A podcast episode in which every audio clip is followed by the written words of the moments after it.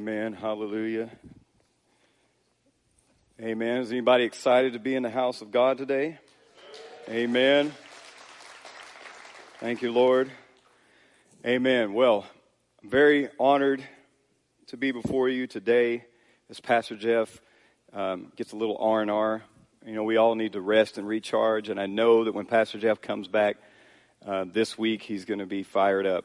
I just know he is. And you know, I'm really excited about what God is doing in Turning Point Church. I mean, I just feel um, just a vibrant energy that God is moving and God is working. I, I know for a fact He's moving in the youth and the young adults, which is the ministries that I steward. But I see all throughout the church. You know, my kids are in the children's ministry and, and the Lord is moving there too. And I, I'm just really, really excited about what God is doing at Turning Point Church. Is anybody else excited about what God is doing? I just believe that there are so many things that are going to happen this year and so many more people and souls going to be coming to the cross. It's going to be awesome. It's going to be great. Uh, by the way, if you are a young adult here, I want to invite you into a vibrant, thriving community of young adults. We meet every single Friday. Connect with me after service. I want to personally invite you out to Awakening. We're making disciples out of youth and young adults. Amen. And I think that's very important. In fact, with our with our younger young adults, and we're talking 18 to 23 year age, um, maybe even up to 25, the college age, we are looking for mentors. So if that is if that is something that's on your heart, get with me, and um, we can talk. All right. So I want to get into this scripture, and then I'm going to pray. I'm coming out of Mark 8:34. I believe the Lord has laid this on my heart strongly. And so let's go ahead and get into it and then we'll pray. And calling the crowd to him, this is, this is Jesus talking about Jesus, calling the crowd to Jesus with his disciples. He said to them, If anyone would come after me, let him deny himself and take up his cross and follow me. For whoever would save his life will lose it, but whoever loses his life for my sake and the gospel's will save it. For what does it profit a man to gain the whole world and forfeit his soul. For what can a man give in return for his soul?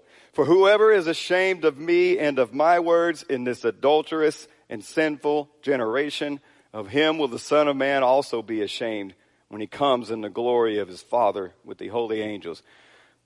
God, we thank you for your word right now, O Lord. God, we in, invite you right now to do a work in our hearts. We know your presence is here. We thank you for your presence. And so now, God, open up our hearts of understanding, O Lord, that we might hear what you have to say. God, I do not want anyone to hear my opinion. I don't want them to hear my thoughts, Father. I want them to hear, thus saith the Lord. And God, I pray, Lord, fruit will come forth out of today's message. In Jesus' mighty name we pray. Amen. So today I want to talk about discipleship. I want to talk about discipleship when we came to Jesus, the goal was not just salvation.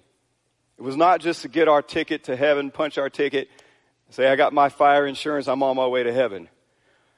God had something greater in mind, and that was following Jesus for the rest of our lives.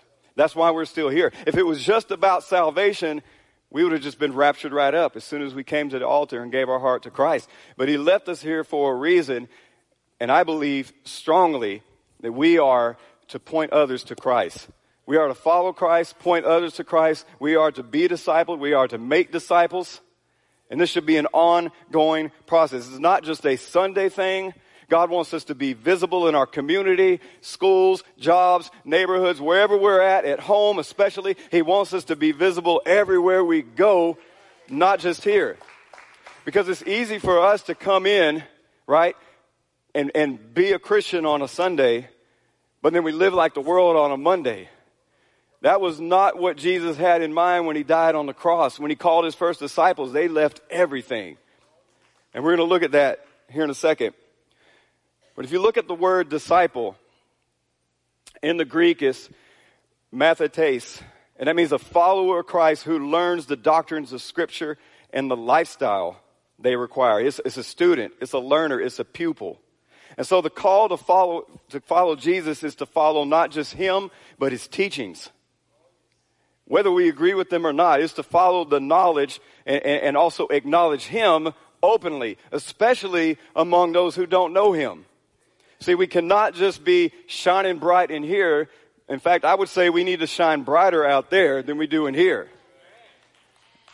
So we need to be open, acknowledging Christ in, in our lifestyle because it is a new lifestyle. And the first disciples, they understood this because the Bible says they left all that they had to follow Jesus.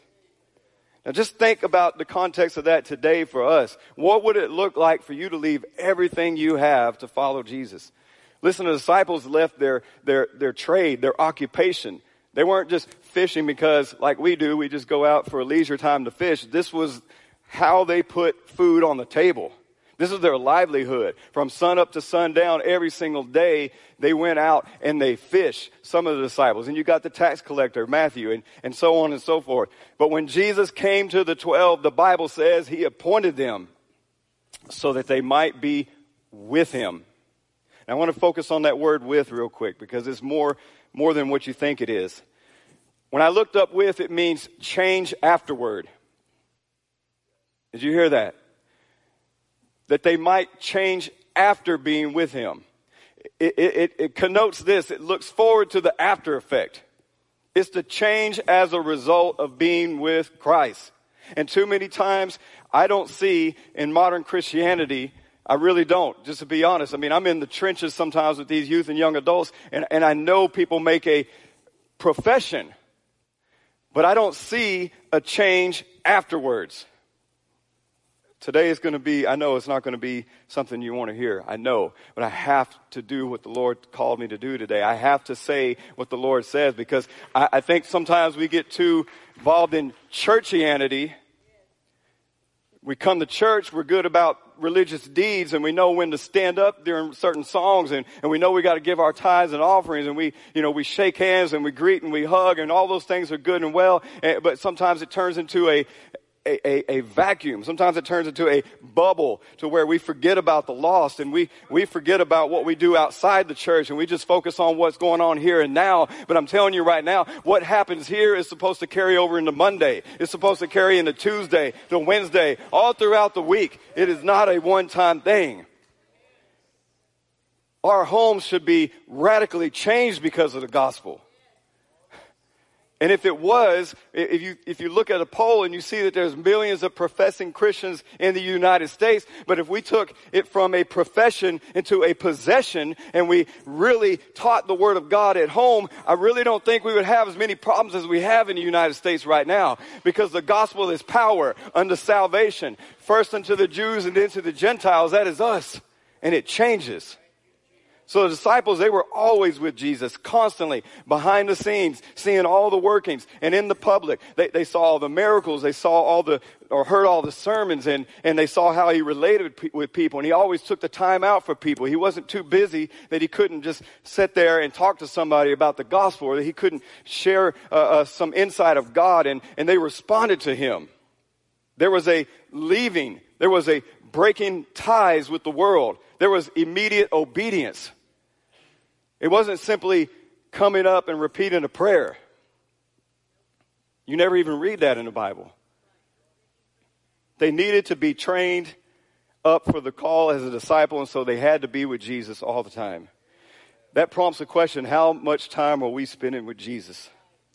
Do we just spend time with Jesus here? Or are we spending time with Him every single day? Because if we're not spending time with Him every single day, I promise you this, you're not going to grow as a Christian. You will shrink back. I promise you. I, how do I know? Because I've done it. Now, Jesus said, if anyone would come after me, let him deny himself, take up his cross, and follow me. The New Testament says it like this turn from your selfish ways. To deny oneself means to disown. It means to utterly refuse or to recognize the, in, uh, the original source involved. We've got to utterly refuse and recognize the old person that we were. That that is no longer who we identify with. That we are not that person anymore. I know sometimes those thoughts might creep up and the attitudes that we had when before we were saved, but we have to disown that right now and say this is not what the Word of God says, that I am a new creation. The old things have passed away, the old attitudes, the old thoughts, the old mindset, the old ways, it's all gone. I am a new person. Amen. It's relinquishing personal control of your life. We have so many self-help books, even in Christian bookstores. I mean, you, you can't just go into a Christian bookstore and get a good quality book without really searching. There's so many self-help seminars and conferences and even coming right now from the pulpit on Sunday mornings. Listen, we don't need any more self-help. This is not what the scripture says. The scripture says deny yourself. I will say it again. The scripture says deny yourself. It's not about building ourselves up. It's about building Jesus up. We need the character of God flowing through us, not the character of me. We need the character of Jesus rooted and grounded in us. Because if we're living a self-centered life, the Bible says we would lose our life. We're seeking to, sa- seeking to save our life, we lose our life. But if we lose our life for His name's sake, we will save it. Dietrich Bonhoeffer, if you're not familiar with him, there's a really good book called The Cost of Discipleship. And I'm pulling a quote from there. He says, When Christ calls a man, he bids him come and die. If we are not dying for Christ, then we're not really living for Christ. I'm going to say it again. If we're not dying for Christ, in other words, dying to our will and saying, Not my will, God, but your will be done. If we're not doing that, then we're not really living for Christ. What does it mean to take up your cross? Well, it's, it's dying to self will. Self denial is the way of the cross. Jesus didn't think about himself when he went to the cross. When he took up the cross, there was no thought of, you know, should I really be doing this? He knew the Father's will and he knew that this was what he was called to do. And the cross symbolizes rejection, it symbolizes persecution and also even death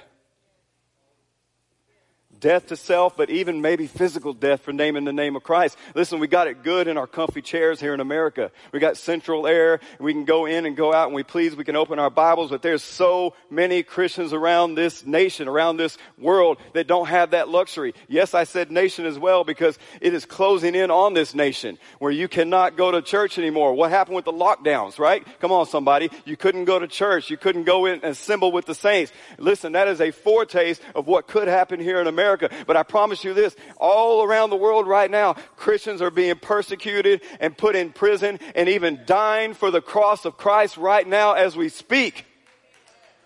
And they are loving it. They are not shying away from it. They know who they serve. They know who they love. They know who they follow and they are saying, let's go. And I don't know how many Christians in America would would really keep serving God, including myself. I'm not going to sit here and act like, oh, I've got it all together. When the pressure gets turned up, would we really, really stand for Christ? Amen. Crucifixion was common in Roman times and it was associated with criminals. Someone, someone uh, was carrying a cross. Everyone knew that was a criminal. They had to commit some heinous crime, right? And that they were going to die for that crime. Anyone carrying that cross was condemned to die, and the disciples had this in mind when Jesus said, Take up your cross. They knew that they must be willing to die. They knew that they could suffer and they would suffer. They knew that they could be persecuted and they would be persecuted simply by naming the name of Christ because the cross meant suffering and death and we are called to pick up our own. Not Jesus's, we couldn't handle that, but our own cross. And let me tell you this, the cross is, the cross is a call to suffering and we don't hear much about that in modern Christianity right now because we want to know that we're getting blessed. We want to know that we're getting favor from God. We want to know that we're gonna, this is gonna be our year, that everything's gonna work out in our favor. And then what happens when it doesn't work out in your favor? And what happens when it's not your year? And what happens when you do lose your job? And what happens when you can't find the money to, to pay the bills? What happens when things are going rough on your job and when people are persecuting you for your faith? Don't sit here and tell me that is the vision for the year, that God is going to bless you and that all things are going to happen for your good. Because yes, they will happen for your good, but you're going to have to suffer for the name of Christ. Listen, listen. When I first got into Christianity, I was sold a bill of fake goods.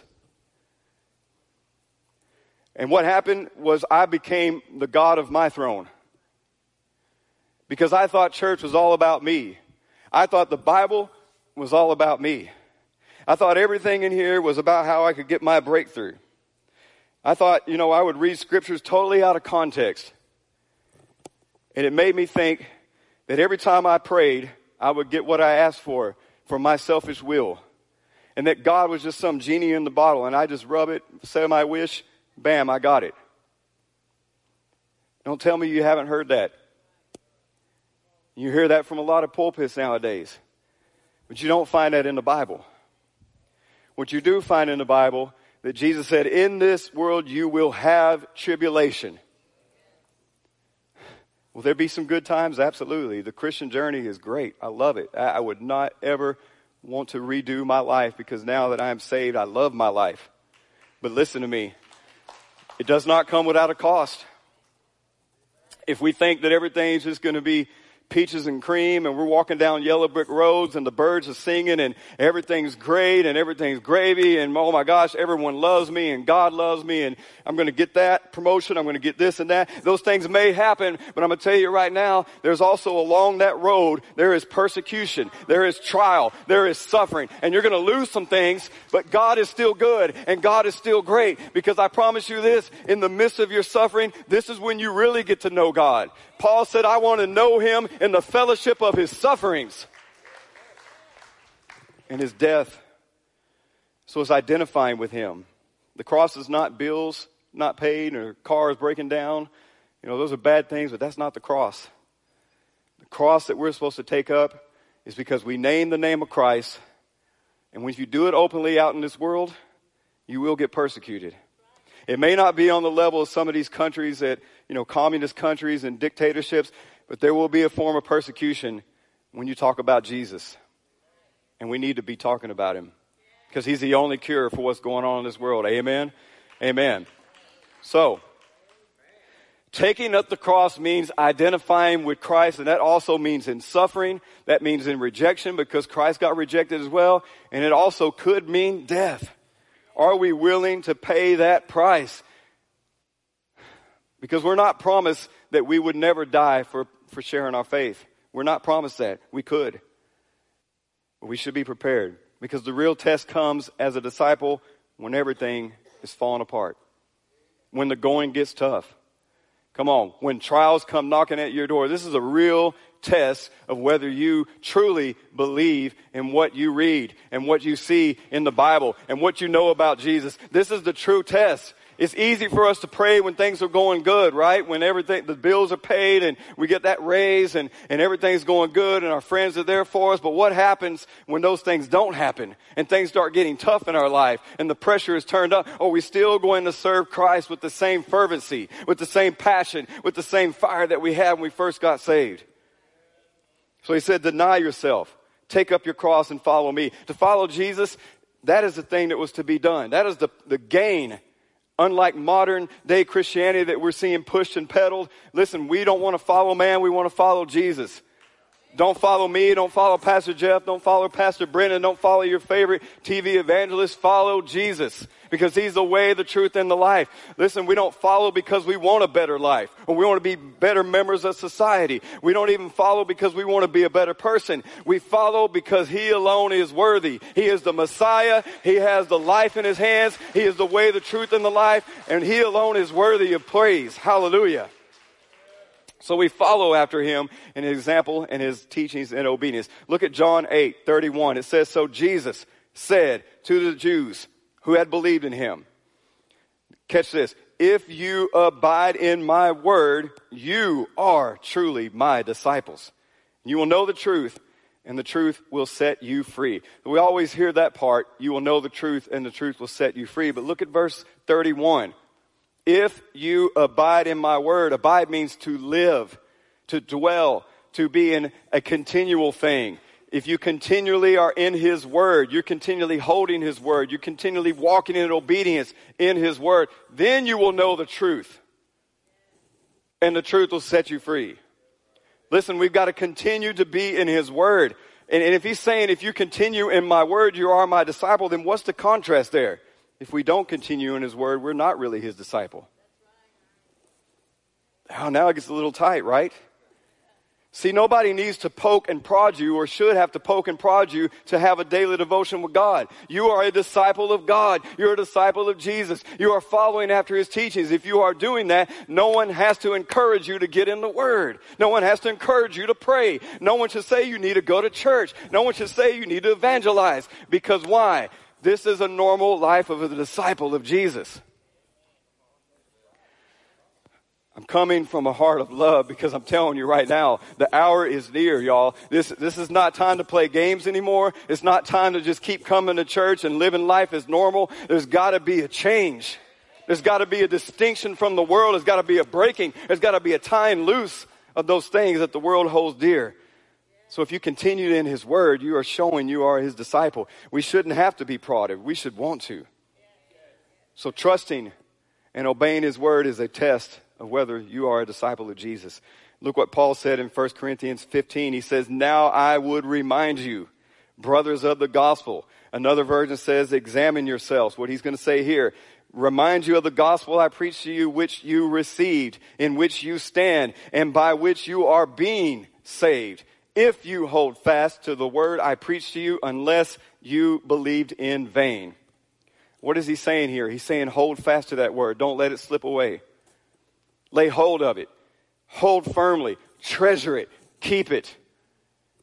And I like what he says when he says being saved. Too many times we equate being saved as coming to the altar and repeating a prayer. And as long as we were sincere about that prayer, then we're good to go. But I can't tell you how many times in my 20 plus years of being a Christian, a Christian, people that I know, family members, that have repeated a prayer and then they go back to the same lifestyle they were in. It's not about repeating a prayer. It's not about whether you're sincere or not. It's a lifestyle change. And we cannot do it on our own. We need the Holy Spirit in our life. Listen, we need the Holy Spirit working through us and we need each other. When we see a young person or just any person come up here and they, they, they, they want to receive Christ into their heart, Something in us should say, I need to come alongside them. I need to come up to them. I need to get their number. I need to exchange information. I need to follow up with them. I need to make sure that this baby survives. Because listen, uh, just in the natural, if, if someone has a baby, if that woman just gives that baby a bottle and leaves that baby in the corner and just walks away and never comes back to that baby, what's going to happen to that baby? That baby's going to die. When someone becomes born again, they are a newborn spiritual believer. They are new. They are babies in the faith. This is something new to them. It's a new way of lifestyle. And just like a baby in the natural is coming from one world, from the mother's womb, to another world here in the earth, they are coming from a, an old world into a new world of doing things, and they need help. They need nourishment. They need encouragement. They need someone to, to, to hold them up and to keep them strong because the trials are coming, and they need someone that's, that's been in this thing that's a little more mature that can say, hey, I know what you're going through right now because when I got saved, the devil came after me too. And let me encourage you. Let me pray for you. Let me help you. But too many times, too many times, I think as believers, we just watch them come in and, and they, they say, I want Christ, and then they just walk out and they're just left to figure it out on their own. But they can't. So, it's not a one time thing. Are we, tr- we trusted Christ at salvation? Are we trusting Him today? Now, he mentioned, unless you did it in vain, that means without purpose or, or, or for nothing. We didn't accept Christ for nothing. There was a reason we came to Christ. I, I hope there was a reason. I hope we haven't come to Christ on false pretenses that everything was going to be great in our life. Or that we saw a family member come and we said, well, maybe I should do the same thing or I want to be a part of the club, whatever that is. I hope we came for the fact that we know that He alone hold, holds eternal life, and we know that we need eternal life, and we are we are fearful that someday we're going to be faced with the judge of all judge and he's going to say, depart from me, you worker of iniquity, for I never knew who you were. And that, and that might be welling up in our spirit to say, I cannot bank my whole life and say that I'm going to live here after life and I don't know where I'm going to go and I don't know who Jesus is. I hope we came on the pretense of that to know alone that he alone holds life and that he has something that we need. because that's why he is Savior. Now, John 13 says, a new commandment I give to you. Look at this, that you love one another just as I have loved you. You also are to love one another. He says, by this, by this, all people will know that you are my disciples if you have love for one another. He didn't say if you have a lot of Word of God, knowledge of the Bible. He didn't say if you have the gifts of the Spirit, they're going to know you're my disciple. He didn't say, you know, if you're a good person, you shake people's hands, you're a good, uprighting or upstanding, uh, uh, outstanding citizen, and you're, you're good at work and you don't cheat on your wife and, and you don't cheat on your taxes. And, you know, he didn't say any of that. Surely some of those things are good, right? But he says, one thing will show that you are my disciple. It's the love you show to one another. That's it. That's it. Do we really love believers in Christ? I'm talking about true believers, because I know there's some that, you know, you hear all the time, oh man, I can't stand Christians. You know, I've heard that from Christians. Maybe they're not really Christians who you're talking about, but a true follower of Christ, we should love each other. It's like a new family. I look at the people in this place as my true family. I really do. I love my natural family, the family that God has given me, but this is my blood bought family.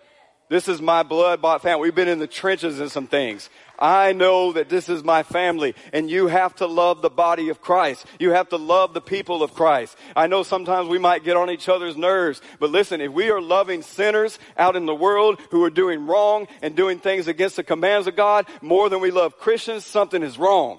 If we like being with them more than we do Christians, something is wrong. There's a cost. Give this last scripture. This is really powerful. Luke 9, 57. As they were going along the road, talking about disciples, someone said to him, I will follow you wherever you go. Should not have said that. Jesus said to him, Foxes have holes and birds of the air have nests, but the Son of Man has nowhere to lay his head. To another he said, Follow me. But he said, Lord, let me first go and bury my father. Seems like a harsh response, but we'll get into it. Jesus said to him, Leave the dead to bury their own dead. But as for you, go and proclaim the kingdom of God. Yet another said, I will follow you, Lord, but let me first say farewell to those at my home. Jesus said to him, No one puts his hand to the plow, and who looks back is fit for the kingdom of God. So, looking at this first person, he said, I will follow you wherever you go. And Jesus' response was, The Son of Man has no place to lay his head. In other words, that was not his home. And this is not our home. So don't get too comfy. don't get too comfortable. I think sometimes we settle in and we put all our chips to the table for earth when we need to be putting all our chips in the table for eternity. Because we're not going to be here forever, y'all. So the call of Christ is not comfortable. It's not convenient. It's not an easy path. And I think we've gotten way too comfortable today. I know I have. Way too comfortable. We've got so many luxuries surrounding us and so much access on just on our phones that can distract us away from the call on our life or what Jesus has called us to do. And then there was another one who said, Lord, let me go first and bury my father. Again, that sounds like a harsh response, but what was said here was he was the firstborn and he had an inheritance waiting for him. And his father had not passed yet. he's, he's using a future excuse. He's basically saying, my father is going to pass one day and I want to make sure I get my inheritance. So I need to go back home and wait for that event to happen. And when it happens and I get my inheritance, then I'm going to follow you, Jesus. That's why Jesus said what he said. He said, let the dead bury the dead. He wasn't just talking about physical, he was talking about spiritual. Because that's an excuse of a spiritual dead person. I won't go now, God, but let me let these things get in line and then I'm going to follow after you. I hear it so many from young people, so many young people talking about uh, teenage age who, who really don't want to follow Christ. There's a lot that, that think that, you know what, when I get older, I'll do the church thing. You may never get older. You may never get that opportunity. Now is the day of salvation. Now is the time to follow God. Not tomorrow. Don't put it off. It is now, now, now. And another thing is this. We should love our family, but our family commitments and relationships should never take precedence over obeying God. Never. I had faced a lot of difficulty with my family when I first came to Christ and got made fun of a lot by people that are supposed to love me um, because I was always at church. I remember, I remember times when I was doing things at church, and it wasn't like necessarily a service, but maybe something during the week. And but I had committed to it, maybe like a food bank or something. I can't remember exactly what it was, but when I first got saved, I was involved in a lot of things at church. And I remember my mom, my brother, other people in my family say, Man, you're always at church. Why are you always at church? Or even on a Sunday. You can miss one Sunday. I'm sure God will understand. yes, He would understand. But what, I, what they didn't understand was I loved going to church. I loved being around the people of God. I knew that as a young man at the age of 21, that I, there was so much of a pull from the world that I had to be in the house of God. And I remember when my former pastor first gave me a key to the church, and that was one of the happiest days of my life because I could go into the church anytime I wanted to now, and I would. I would spend days upon days on my knees in the sanctuary just praying and seeking God. I would spend Saturdays all day. And I'm not saying this to boast. I'm just saying that I had to get firm and stand strong in my faith at an early age because I knew the world was trying to pull me back and I needed to be in God's presence.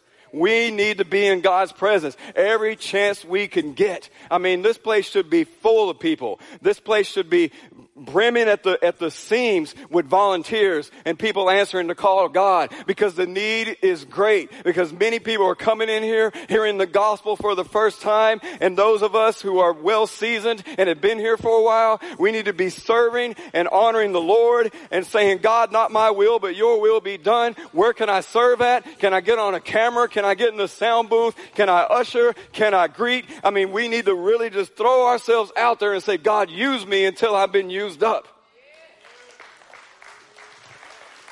And so another one said, Lord, I, let me follow you, but first I'm going to say farewell to those at home. And then here's something very, very unique, very striking. Why would Jesus respond this way? He said, anyone who puts their hand to the plow and looks back is not worthy of the kingdom of God. It's not worthy to follow. And what he's talking about here is the farmers in those days with their ox they would have an object on the horizon. Just some kind of object. Who knows what it is? A stationary object. And they would line up the head of the ox to that object. So it would be right above their head. And they would keep plowing forward. As long as that object was right in the middle of the head of the ox, they knew they were plowing straight. But the minute they looked to the left, the minute they looked to the right, the minute they looked back, there was a chance that object would shift a little bit. And if so, then the lines that they were cutting in the fields would be crooked. Listen, God wants us to keep focusing on Jesus. He wants our eyes on the horizon. Where does my help come from? I look to the hills. My help comes from God, the maker of heavens and earth. I, am going to look at that object. I'm going to look at Jesus. I'm not going to look to the left. I'm not going to look to the right. And I'm definitely not looking back because the world has nothing to offer me anymore. My old life doesn't have anything to offer anymore. Paul said it like this. He said, I press forward. I forget the things that are behind me and I press forward to the call of Christ. There's nothing back here anymore for me. Can I reminisce? Absolutely. But I will not dwell back there. My mind will not go back and say, I wish it was like the good old days. No, the good days are right now because the kingdom of God is now and the gospel is needed now. And he wants to use every single one of us to bring glory to his name. What an awesome privilege and honor to glorify God. So faith is forward and upward. If we're looking back, then we're drawing back. And once we begin this, we must finish it. We must finish the course by the grace that He gives us. We must get off the fence. We can't be double minded because a double minded man is unstable in all his ways. We need to be consistent with God and have a true commitment. In closing, I want to say this, and can you go ahead and stand to your feet? I want to reemphasize what Jesus said. He didn't, he said, deny yourself. Take up your cross and follow me. When Jesus left his disciples, what he said was this the Great Commission Go therefore to all nations and make disciples. He said nothing else important in that moment, but taking the gospel to all the nations and making disciples. So, the question I have to ask myself, and I've been doing a lot more examining in the past year or so Am I really taking the gospel to all nations? Am I really making disciples? Or am I just playing church? Or am I just seeing my friends at church and I'm happy to see them and everything, and then I just go back and sit down on the couch and watch TV and think nothing about that brother or sister that's, that's younger in the faith, that living alone, that might need some help, some encouragement, some prayer? I've done that so many times, y'all, but I feel the urgency in my spirit that those days have to be gone. Because I look around me and there's so many people now filled more with hopelessness than there ever was. And there's so many people now suffering, and, and we have the hope, we have the antidote. And what are we doing with it? So, how should we respond? For one, I believe all, including myself, we need to repent. Not a popular word in pulpits today, but repentance is a great word. Because how many of you know that we need help? I need help. I can't, listen, I may be good today. I may be focused on God today, but tomorrow it could be a different story. Just like the children of Israel, they, they were told to gather manna just for that day and not keep any leftovers. What they were shown was you need to continually depend on God every single day to provide for you. Not just your physical needs and the things that you want, but spiritually. God, you, I need you every day. I can't go off of yesterday's sermon I saw on YouTube. I can't go on my devotion time, which was good yesterday. I need it today. I need you today. And I need to grow in that. There was another proof of discipleship. I'm not going to get too far into that, but it was that we bear fruit. Bearing fruit is we're like Jesus, the characteristics of Jesus. That's what the world needs to see. They don't need to see a better version of us, better version of me. They need to see Jesus. Man. So I want to pray. And if you're in this building right now, we're going to, um, at the end, we're going to have a couple announcements. At the end, you can meet me. And if there's anyone here on, from the prayer team that wants to meet me here at the end, um, we're going to pray. We're not going to do some magical prayer to enter you into the kingdom because that's not what it is. Going to agree together that God would save you, that God would fill you, that, that He that began the good work in you, in Philippians 1 6, will complete it until the day of Jesus Christ. And if you're in here today and you say, you know what, I have been on the fence. I've been a Sunday Christian, but I have not been a all the week at home outside of the church Christian. Today is the day to repent and start afresh and start new. God is not looking for perfection. He's looking for a heart that says, God, yes, I'm willing. Please help me. I can't do it on my own. I can't shake this addiction. I can't shake this habit. This thing is hanging me up. I, I want to drop every weight and sin, but I need your help. This is what God is looking for. He's looking for a heart that says, I need you. So let's pray. Father, in the name of Jesus. The burden has been laid on our hearts, God. Some of us in here know that we need to give our hearts to you, God, that we, we don't know where we would be if we died today, God. We don't know what our destination would be. We don't know who you are. We've never received you. We've never accepted the, the death, burial, and resurrection of Jesus as the payment for our sins. God, we need salvation. Some of us are in here for that, God. Some of us have a burden on our heart that says, I have not truly been living like a Christian, like a follower of Jesus.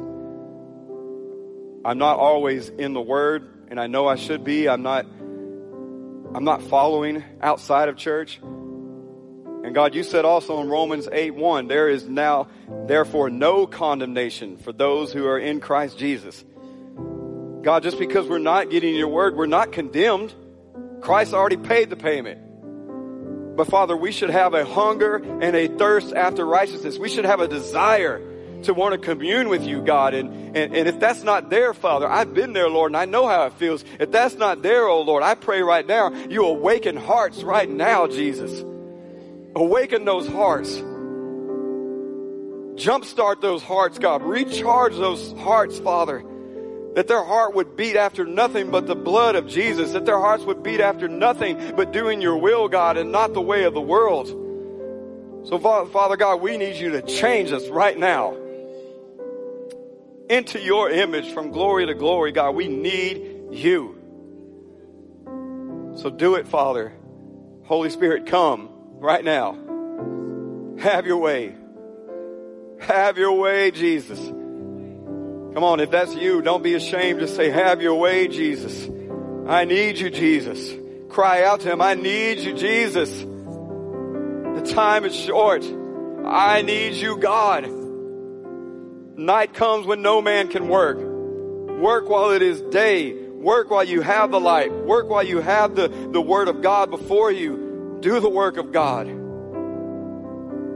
We submit it to you right now. In Jesus' name, amen.